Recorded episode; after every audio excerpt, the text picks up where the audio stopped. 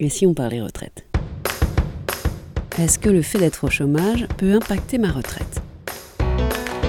Eh bien, c'est une question d'actualité que nous avons décidé de poser à Valérie Batine.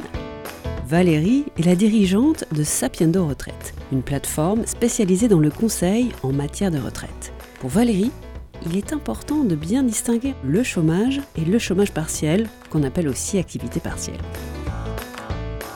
Donc il y a le chômage classique et le chômage partiel qui a été très utilisé pendant la période de la crise sanitaire. Hein. La principale différence, c'est que dans le cas du chômage classique, il y a rupture du lien contractuel avec l'employeur et c'est Pôle emploi qui verse les allocations, alors que dans le cas du chômage partiel, il n'y a pas rupture du contrat de travail et c'est d'ailleurs l'employeur qui verse une rémunération aux chômeurs. Les régimes sont, sont différents. J'imagine que les impacts doivent eux aussi être différents. Les impacts sont différents, mais c'est vraiment une bonne nouvelle.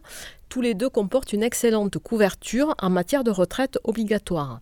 C'est-à-dire que dans les deux cas, ils permettent de valider des trimestres pour le régime de base et de valider des points de retraite complémentaires pour la retraite complémentaire. Donc la couverture est très bonne. Mais pour toucher sa retraite, il faut valider ses trimestres. Et si on est au chômage, eh bien comment on fait pour valider ces fameux trimestres?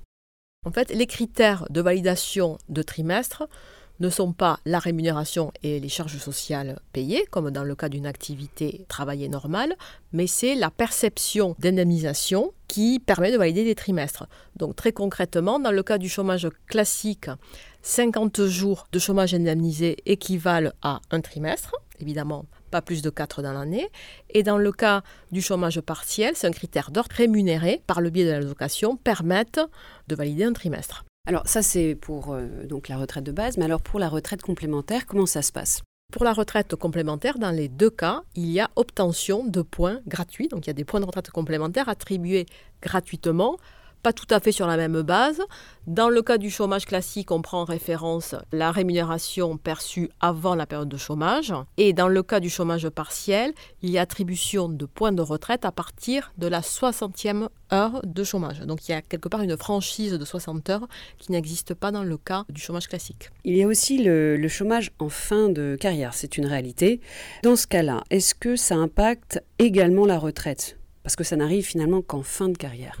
Le chômage en fin de carrière est très bien indemnisé au niveau de la retraite, comme en début de carrière. Je dirais que le dispositif même est encore euh, plus avantageux, puisque la durée d'indemnisation de chômage est augmentée. Elle passe à 36 mois à partir de 55 ans. Donc c'est plus qu'en milieu ou en début de carrière. Et là aussi, pendant 36 mois, donc le chômeur perçoit des indemnisations qui lui permettent à la fois d'obtenir des trimestres et des points de retraite complémentaires. Mais à cela s'ajoute le fait que si le chômeur arrive à 62 ans, qui est l'âge légal de départ à la retraite, sans avoir tous ses trimestres, il peut être maintenu à Pôle emploi au-delà de la durée maximale d'indemnisation de 36 mois. Il existe quelques conditions pour bénéficier de ce dispositif. La principale condition est d'être au moins indemnisé depuis un an à 62 ans. Concrètement, si on est dans cette situation, qu'est-ce qu'on doit faire? En théorie, il y a une communication entre Pôle emploi et la caisse de retraite. Un questionnaire est envoyé qui permet